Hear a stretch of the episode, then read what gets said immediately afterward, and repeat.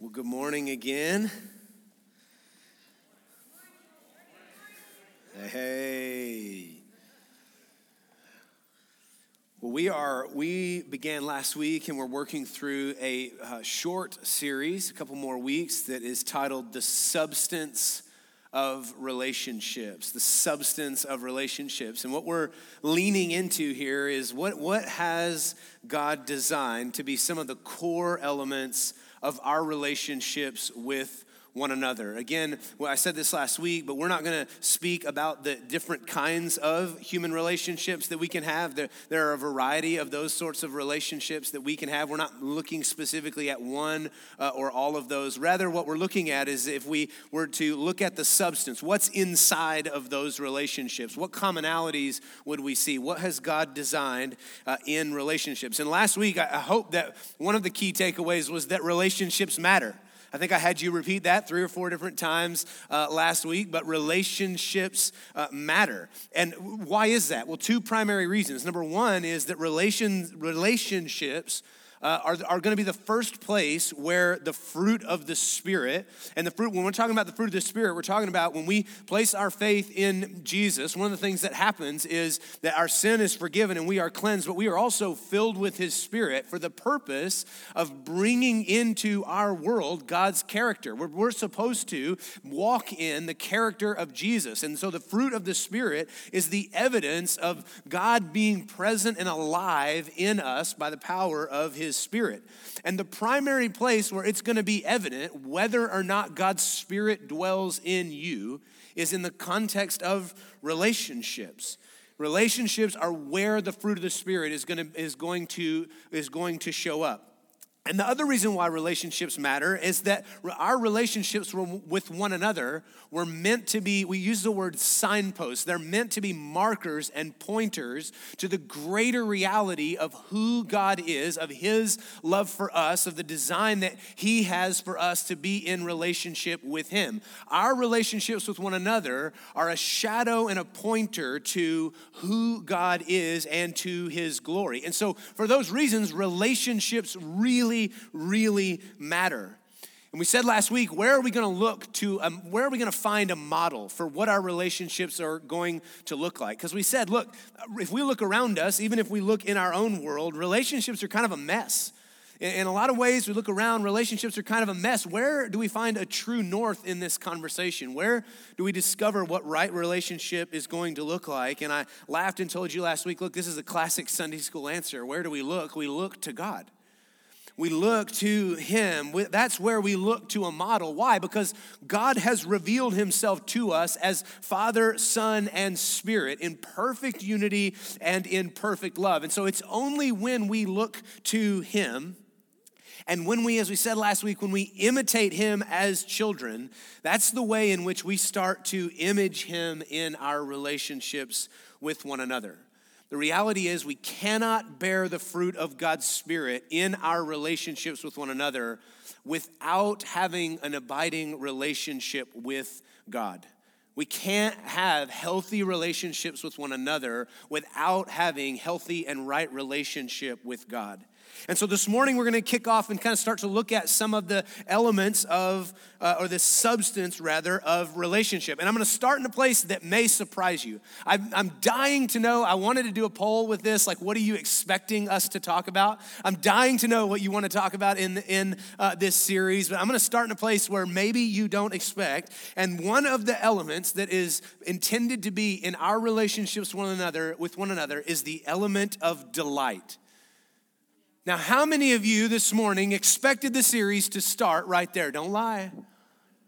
Not a hand raised? Okay, nobody had delight on their notes at the top of the nobody this morning? Okay, well good. It's an unexpected place to begin, but we're to start with delight as a key element of our relationships with one another. What does delight mean? Well, I want to try to give you to give this to you in uh, in a in a bit of a picture. And kids, I want to get into your bags. And into in your bags, you've got a flower, some variety of a flower. Now, the irony is this flower is fake. So sorry for that, but it's just meant to be uh, an illustration. Okay, you got in your bags a flower, and and and and what this flower is meant to to be is just a, a picture of beauty in creation.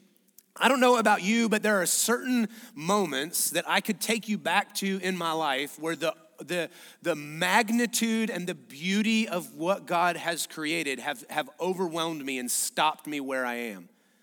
Can you think about maybe where that has been for you? Think about think about a moment. And for some of you, maybe it's something tiny, tiny, small. I can tell you the last time that this happened for me. We kind of live out in the country, and all of the time, all of the time, the outside things are coming inside. Anybody else have kids? And the outside thing, they don't understand that that threshold sometimes means that the outside things stay outside and the inside things are inside. They bring the outside things inside. So there's sticks and rocks and flowers and all sorts of random stuff. It's like on the kitchen counter. I'm going, why are we? But anyway, the other day, I think I think I'll give credit appropriately, but I, but Shiloh was out and uh, and on one of his adventures, and he comes back, and I noticed on our countertop there's this tiny little uh, little vase with water in it and this tiny i'm telling you this little flower that was maybe this big or weed whatever it is. In east texas the weeds are pretty too right? And um, and it was the it stopped me. I came in from uh, from work and was put i hauled my stuff put my stuff down and it literally just stopped me. This thing caught my eye. It was the most unique i wish i had a picture. It was the most unique little flower i've ever seen. It was tiny and purple and had all these thin uh, little it looked like a dandelion but just purple and yellow and not a dandelion because those things are dreadful uh, but uh, it was incredible and this tiny little thing stopped me in my tracks, and I just noticed it and had a moment, just me and God's creation right there in our kitchen, just had a moment where I stopped and delighted in what I was seeing. You ever have one of those moments? Think back to the last time where you just beheld what was in front of you and enjoyed it for what it was. See, this is delight. Delight in Hebrew, the word is the word is ratzah, and it's to enjoy or favor something. And it's always used from the speaker. So the speaker using the word would be talking about someone or something in a way that is saying that I am delighting in and enjoying whatever it is that is in front of me. And believe it or not, delight is meant to be one of the things that is part of our relationships with one another. God has created us to delight not only in Him, but to delight in one another. But we said that in order to understand these elements of relationship, we've got to first look to Him. And I thought it was really cool that three different times in the book of Matthew, Matthew points our attention to the relationship between the Father and the Son, and he highlights delight. We read one of those this morning. I want to take you there, Matthew chapter 3. Ed read it for us here just a minute ago, but this is the moment where Jesus is baptized. And I want to draw your attention to a couple of different words here. Look at verse 16. And when Jesus was baptized, immediately he went up from the water, and behold, the heavens were open to him. And he saw the Spirit of God descending like a dove and coming to rest on him. And behold, a voice from heaven said, Now listen to what the Father says about the Son. He says, This is my beloved Son with whom I am well pleased. Now, we might be tempted to think that the, the, that the Father being pleased with the Son in that moment is because of the Son's obedience in baptism. But notice that he doesn't say, This is my Son who's being obedient to me and whom I'm well pleased. Notice that he says, This is my Son. He makes a statement simply about who Jesus is, and it's who he is that God says, or that the Father says that he is pleased with. Now, this is a theme. Matthew wants us to notice this throughout his gospel. Go to Matthew chapter 12. It's just a couple of pages to your right in Matthew chapter 12. Matthew interrupts the dialogue and he has kind of this he has kind of this narration moment. Jesus has been healing and he has been has been doing miracles and the you know, you know how it goes and the Pharisees are agitated about it and Jesus withdraws in this moment uh, of agitation, the Pharisees being agitated, Jesus withdraws and people follow him and then Matthew stops to say, "Oh, by the way, I want to make sure you understand what's going on here." Matthew says all of this is happening to fulfill what was spoken by the prophet Isaiah. And so he quotes from the book of Isaiah, chapter 42, verse 1. And he says, notice this, verse 18 of chapter 12. He says, Behold, my servant whom I've chosen, my, and here's that word again, beloved, with whom my soul is well pleased. He says, I will put my spirit upon him and he will proclaim justice to the Gentiles. He goes on and describes the work of the Messiah. But notice again here that there's a connection between the giving of the Spirit, which we saw in Matthew 3, we're now seeing in Matthew chapter 12. But there's also this totally unqualified statement of affection and delight from the Father to the Son. And the delight of the Father to the Son is not something that just shows up with Jesus, but was actually, Isaiah talked about it. He said it was coming. That, that there is coming a beloved servant that the Father has chosen, that is the Son, and the Father delights in or is pleased with the Son. Now go all the way to the right a little bit more, go to Matthew chapter 17, and again, we're gonna see this pop up. Now, this is an incredible moment and one that we could have a whole sermon series on. This is called the Transfiguration. And Jesus takes aside with him Peter and James and John. And they, it's, the scripture says that they go up to a high mountain. It's this really cool picture talking back to, uh, or speaking back to, and drawing back to our memory God's encounter with Moses. But it says that, that Jesus goes aside and he begins to, it says in verse 2, he was transfigured before them, and his face shone like the sun. His clothes became white as light, and there appeared to them Moses and Elijah talking with Jesus. And Peter said to Jesus, Lord, it is good that we're here. If you wish, I'll make three tents one for you, one for Moses, one for Elijah. I don't know what my response would have been in the moment, but it probably wouldn't have been tents. I'd be like, Can I get you guys anything? You know, I don't know. That was a bad joke. you, you guys helped me out a little bit this morning. So Peter's overwhelmed in the moment. And it says, while he was still speaking, verse 5, a bright cloud overshadowed them, and a voice from the cloud said, Here it is again. This is my beloved son. Notice again, it's a this is. It is a statement about who Jesus is not about anything that he's done. It's just this is who he is. This is my beloved Son, with whom I am well pleased. Listen to him. Now, that statement, that phrase that Matthew repeats throughout his Gospels and that we see uh, in, in, Mark and, and John as well, and in Luke, we, we see this narrative play out over and over again the Father's delight in the Son. That phrase, in whom I'm well pleased, is an expression of delight. It literally means to, to take pleasure in, to delight. But normally, when we think of delight, normally when we think of enjoying someone or something, we typically think about it in the context of qualifiers.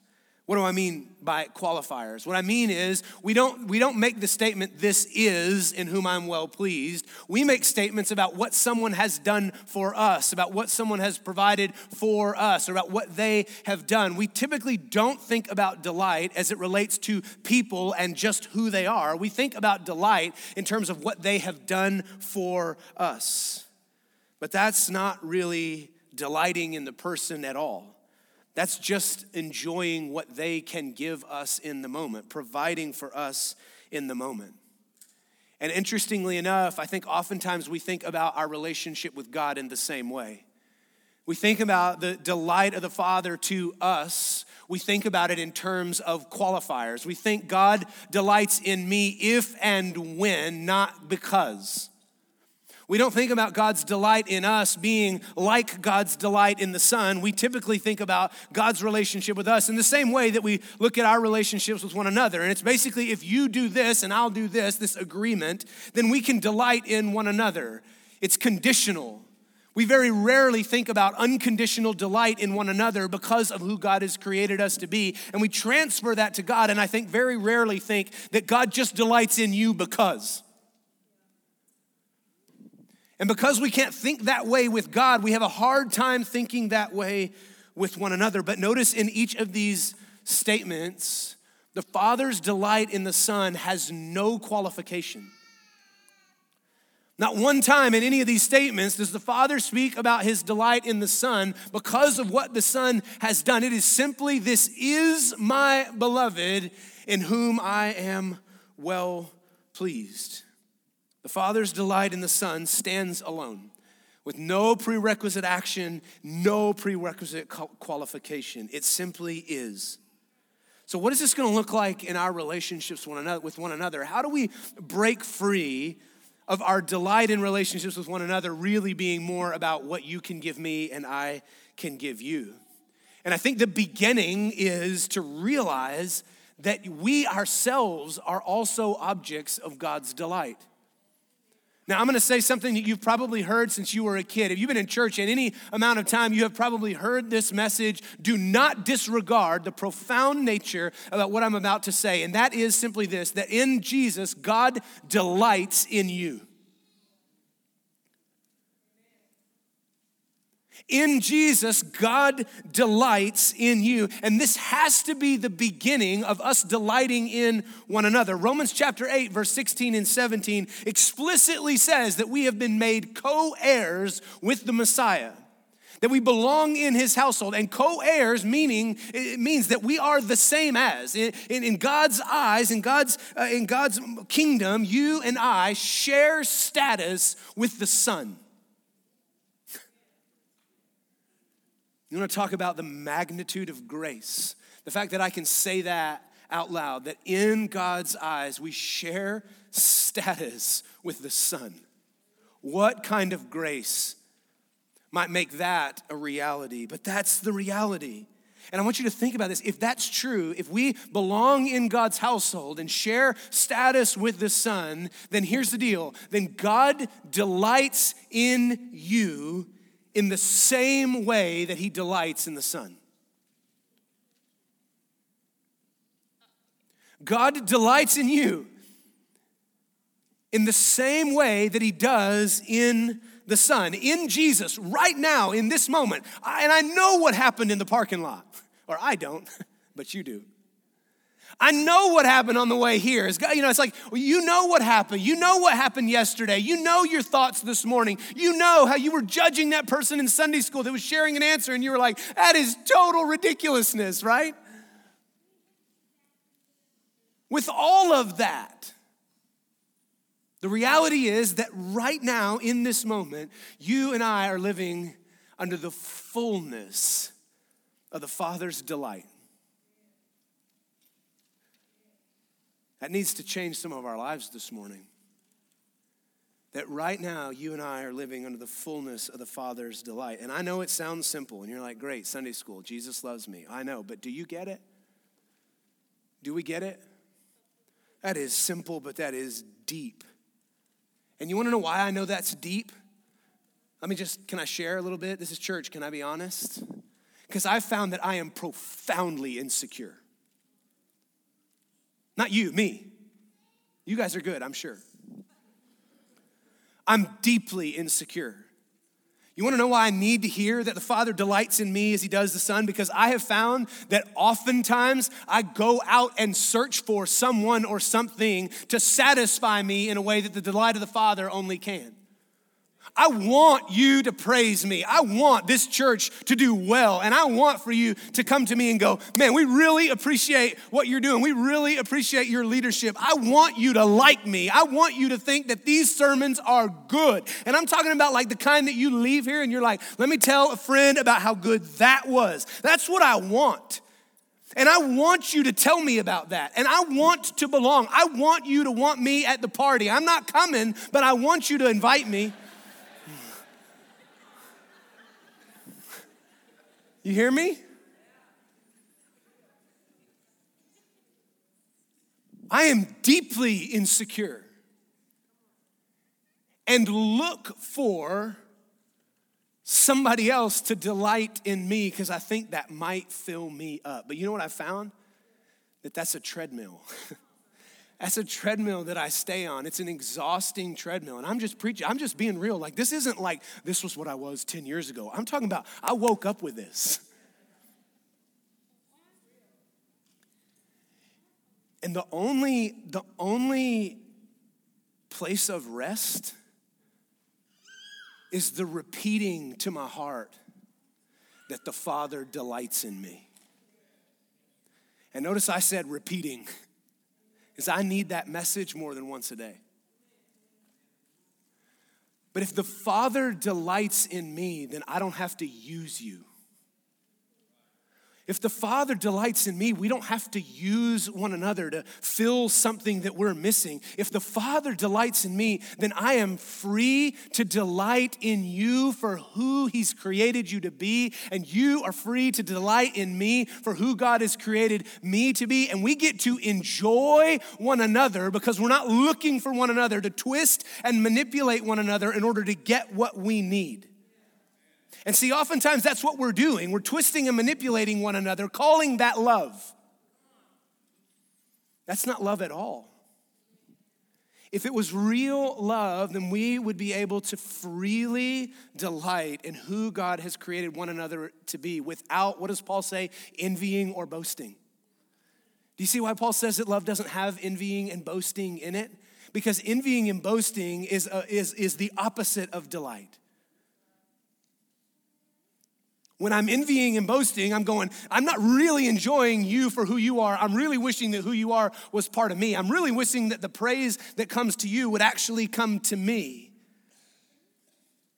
Right? Nobody else is insecure in the room, just me, and I'm okay with that, sort of.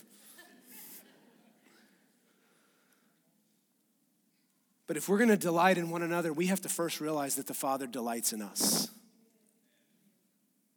And actually, God's design for the work of the church, in order for us to do what God has intended for us to do, it's actually built on us delighting in one another.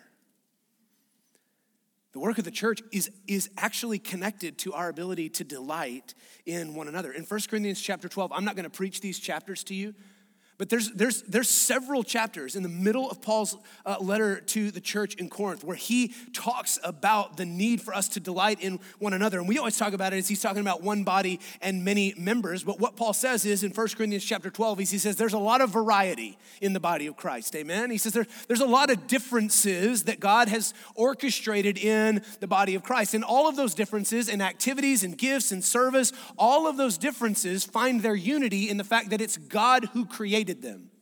It, there is variety, but it is the same Lord who created and gave that variety. So unity is not in the sameness of the people, but the sameness of the God in whom they serve. You with me? That's 1 Corinthians chapter 12. It's interesting that 1 Corinthians chapter 13, the one we call the love chapter and always talk about with marriage, is not about that at all. Now, I'm not saying it doesn't apply, but it's not about that at all. He's talking about us. He's talking about the church, and he's saying that love looks a certain way because he knows that the uniqueness, of the way that God has created each one of us, and the way that God has designed for those unique attributes to play out as a blessing to the body will only work if at the core is our love for one another. Because if we love one another, if we're delighting in one another, then we are allowing one another to be who God created us to be, even if that's different than us. I haven't taken a breath in a while. Are you guys okay? Do you see that though? If love isn't there, what he says is that those gifts turn inward on themselves, and we might practice the gifts that God has given us, but to no avail because love is not in the middle. And that's why he says love doesn't envy or boast, and there's a long list, but love doesn't envy or boast because love's not sitting here going, I need to be like what David is. Love says I get to celebrate who David is while living into who God has created me to be, and he gets to enjoy me. I get to enjoy him, and in the context of the enjoyment of one another, he actually blesses me, I bless him, and the kingdom advances. But if there's no love, which means there's no delight, then when he is who he is, I'm over here going, man, I wish I was like that. I need some of that. I'm insecure about what I'm not and what He is. You guys tracking? And so my, I start to live into relationship with Him in a manipulative and distorted way because there's no love and delight at the center. Envying and boasting, they're the opposite of delight. And if we're gonna, I think if we're gonna be who God has called us to be, then the root of this is that we've got to first discover that God delights in us. There's, I can't tell you better news than that. That God delights in you. And the freedom of that is that in Jesus, there's no qualification. just, God just delights in you. And because He does, you have the freedom with one another to delight in one another. And when, when we're delighting in one another, then the beauty of what God has designed within the body, the uniqueness, is on full display. And I believe that we're impactful in our community. So, how do we do this? How do we actually apply this? Well, the first thing I would just tell you is remember that sermon I needed to preach to me today? That the Father delights in me? Preach it. the beginning of this is to often throughout the day take a deep breath and call to your mind and heart the reality of God's delight for you. Don't, don't rush past this. Some of you are going like, oh, okay, yeah, whatever. Tell God, you know, tell myself God loves me. That sounds like some self-help hack. or the most profound truth that you could ever speak over yourself in a day. Do you want to know that there's nowhere else that you can find pure, genuine delight over you than Him? There's nowhere else you'll find it. And do you know that it's actually the thing that you need the most?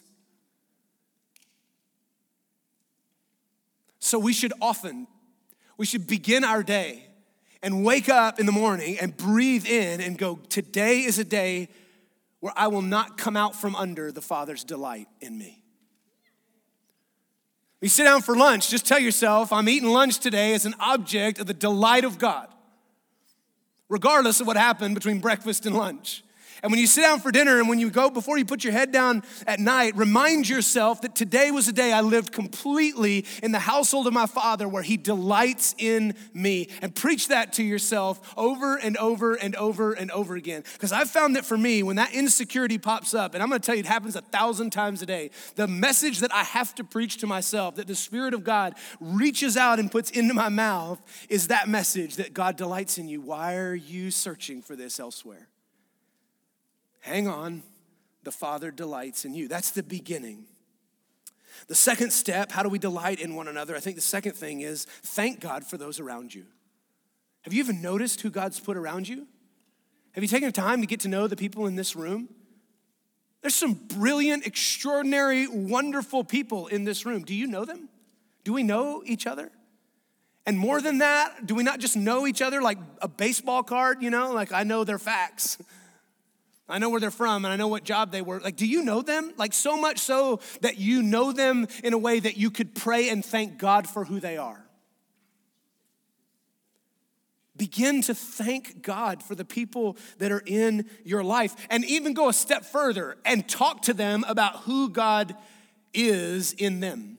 Talk to them about what you see. Share with them. And I know, like, I'm getting into uncomfortable zone. And if you need to stand six feet away when you do that, great. But stand in front of somebody and go, This is who I see that God has created you to be. Speak over them who God has created them to be. Thank God for them. Ask God to help you see them as He does, and then speak to one another about who God has created us to be. And some of us, the sad answer to that challenge is I don't have time for that.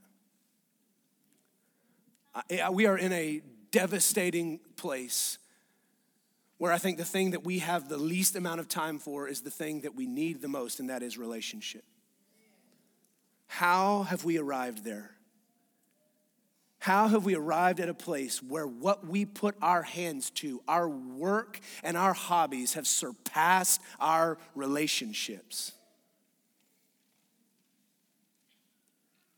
Something is broken in our lives if we don't know someone else well enough to tell them who God has called them to be, if we can't speak over them, who God has created them to be, then we don't know them well enough. And something is broken in our lives if we don't know a handful of people well enough to say, RJ, here's how I see God moving in your life.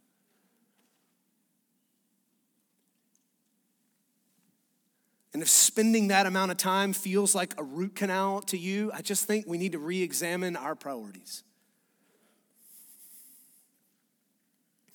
Did you know that actually delight in relationship is something that God built into our week. God intended for it to be a weekly habit. It's called Sabbath. And before it all went wrong, there was this thing called Sabbath, and it was an entire day that was purposed for one thing delighting in God, delighting in creation, and delighting in one another. If that sounds foreign to us, it tells you how far we've gone. If the thought of a day of delighting in God, delighting in creation, and delighting in one another, if we're like, ah, I can't fit that in, it tells you where we're at. You guys with me? Smile. I'm telling it's good news. Let's just let's just get it again. You know who runs your schedule? You know who runs my schedule? I do. You know who creates my priorities? I do. We can fix it. We can fix it. So here's the deal I want to come to a time of invitation, and I, I want to just start by saying, look, if, if I'm just going to root this in the gospel, if Jesus has been raised from the dead, and there is nothing that's going to convince me that Jesus has not been raised from the dead. If Jesus is raised from the dead, then it is an emphatic stamp on the reality of God's delight in you. If he's been raised from the dead, then he is who God says that he is, and he is God, and he is a manifestation of God, and in him we see the fullness of love. And if he is raised from the dead, then God delights in you and me this morning. And for some of us, we have never stepped into the reality of that relationship. That in and through Jesus, we can step into a relationship with the Father where He completely delights in you and me. And if for you this morning, that's a step you need to take. If you don't have a relationship with Jesus, if you know nothing of that delight, then, then today is a day I would just encourage you to think about what would it look like for you to repent of your sin. The Bible says just to lay it down, quit living for yourself, to turn and to receive Jesus as Lord and Savior. You saw it here. You saw the expression of that testimony here. What would it look like for you to step into relationship with Jesus? But many of us in a church setting, many of us, the reality is we've been doing church a long time and we've actually forgotten. We are so busy working for Him that we've forgotten who we are in Him. Y'all with me? That's not gonna preach in a church this morning. I can't get one amen, not one for that in a church house this morning. There's nobody in here that's been working so long for Him that you have forgotten who you are in Him. There's nobody in here whose soul might be refreshed just a little bit by just stopping for a minute and going that the delight of the Father is not based on my Sunday school record or how many times I've shared the gospel with my friend or, or the work that I've done for him, how many mission trips I've been on. That God's delight in me is not based on any of those things, that in Jesus, God delights in me fully and completely. I'm just gonna say amen because I need that message this morning. Because many of us that have been doing it the longest are the ones that have forgotten it the most. It's become about so many other things. And we need to just remember that the Father delights in us. And for some of us, I think this morning, we need to examine our relationships. For some of us this morning, relationships are just our currency. And if we examine the relationships in our life, we're manipulating and using others just for the sake of our own satisfaction because we've detached so far from the delight of the Father that we're using one another to give us what only God can. And I want to just ask us if that if you would just pray this morning and if God by his spirit would bring to your mind maybe some relationships where that's the case, what would it what would it look like for you to simply just stop and thank God for that person? What would it look like for you to repent before the Lord this morning to go, God, I'm sorry that, that I've, I've begun to see my relationships with my, with, with my wife or with my kids or with my friends or whatever it is, whoever that person is. God, would you just forgive me for seeing them transactionally? And God, would you help me this morning just to see them how you see them? And spend some time this morning thanking God for the people in your life. Spend some time this morning asking God if there's anyone in your world that you just need to go to and tell them face to face, like, here's why I'm thankful for you. And here's who I believe that God has created you to be. What would that look like for you to tell someone about the ways in which God has created them that you get to delight in? I would invite you to stand this morning. And there's a variety of different ways that God might be urging you to do business this morning. One of those might be just to stay where you're at, and that's fine. If your feet are in the concrete in your seat this morning, just make sure it's the Holy Spirit that's keeping you there, and you just do business with God there. But if God's asking you to move around this morning, I want to just tell you a few options in the back. We're going to have prayer partners. These are people that just want to want to pray with you, agree with God in what He's doing in your life with you, and they will be at the back. If you need to move across the room this morning and speak to someone else to pray for them or to speak with them, please feel free during this time to do that. And as always, this time uh, is open for you to come to the front of the room. If you just need to lay your face down before the Lord, just publicly in front of your family, then we are open to that as well. However, the Spirit of God is leading you. And that's our prayer, Father, that by your Spirit you would lead us and guide us. God, that you would remind us of the simple truth that you delight in us. Because of Jesus, you delight in us. And I pray that you would free us from the bondage, the treadmill of having to use and manipulate one another for the thing that only you can give us. God, free us this morning to delight in you and you alone, and free us this morning that in that delight of you, to be able to delight in one another. Would you lead us this morning by the power of your Spirit? In Jesus' name, amen.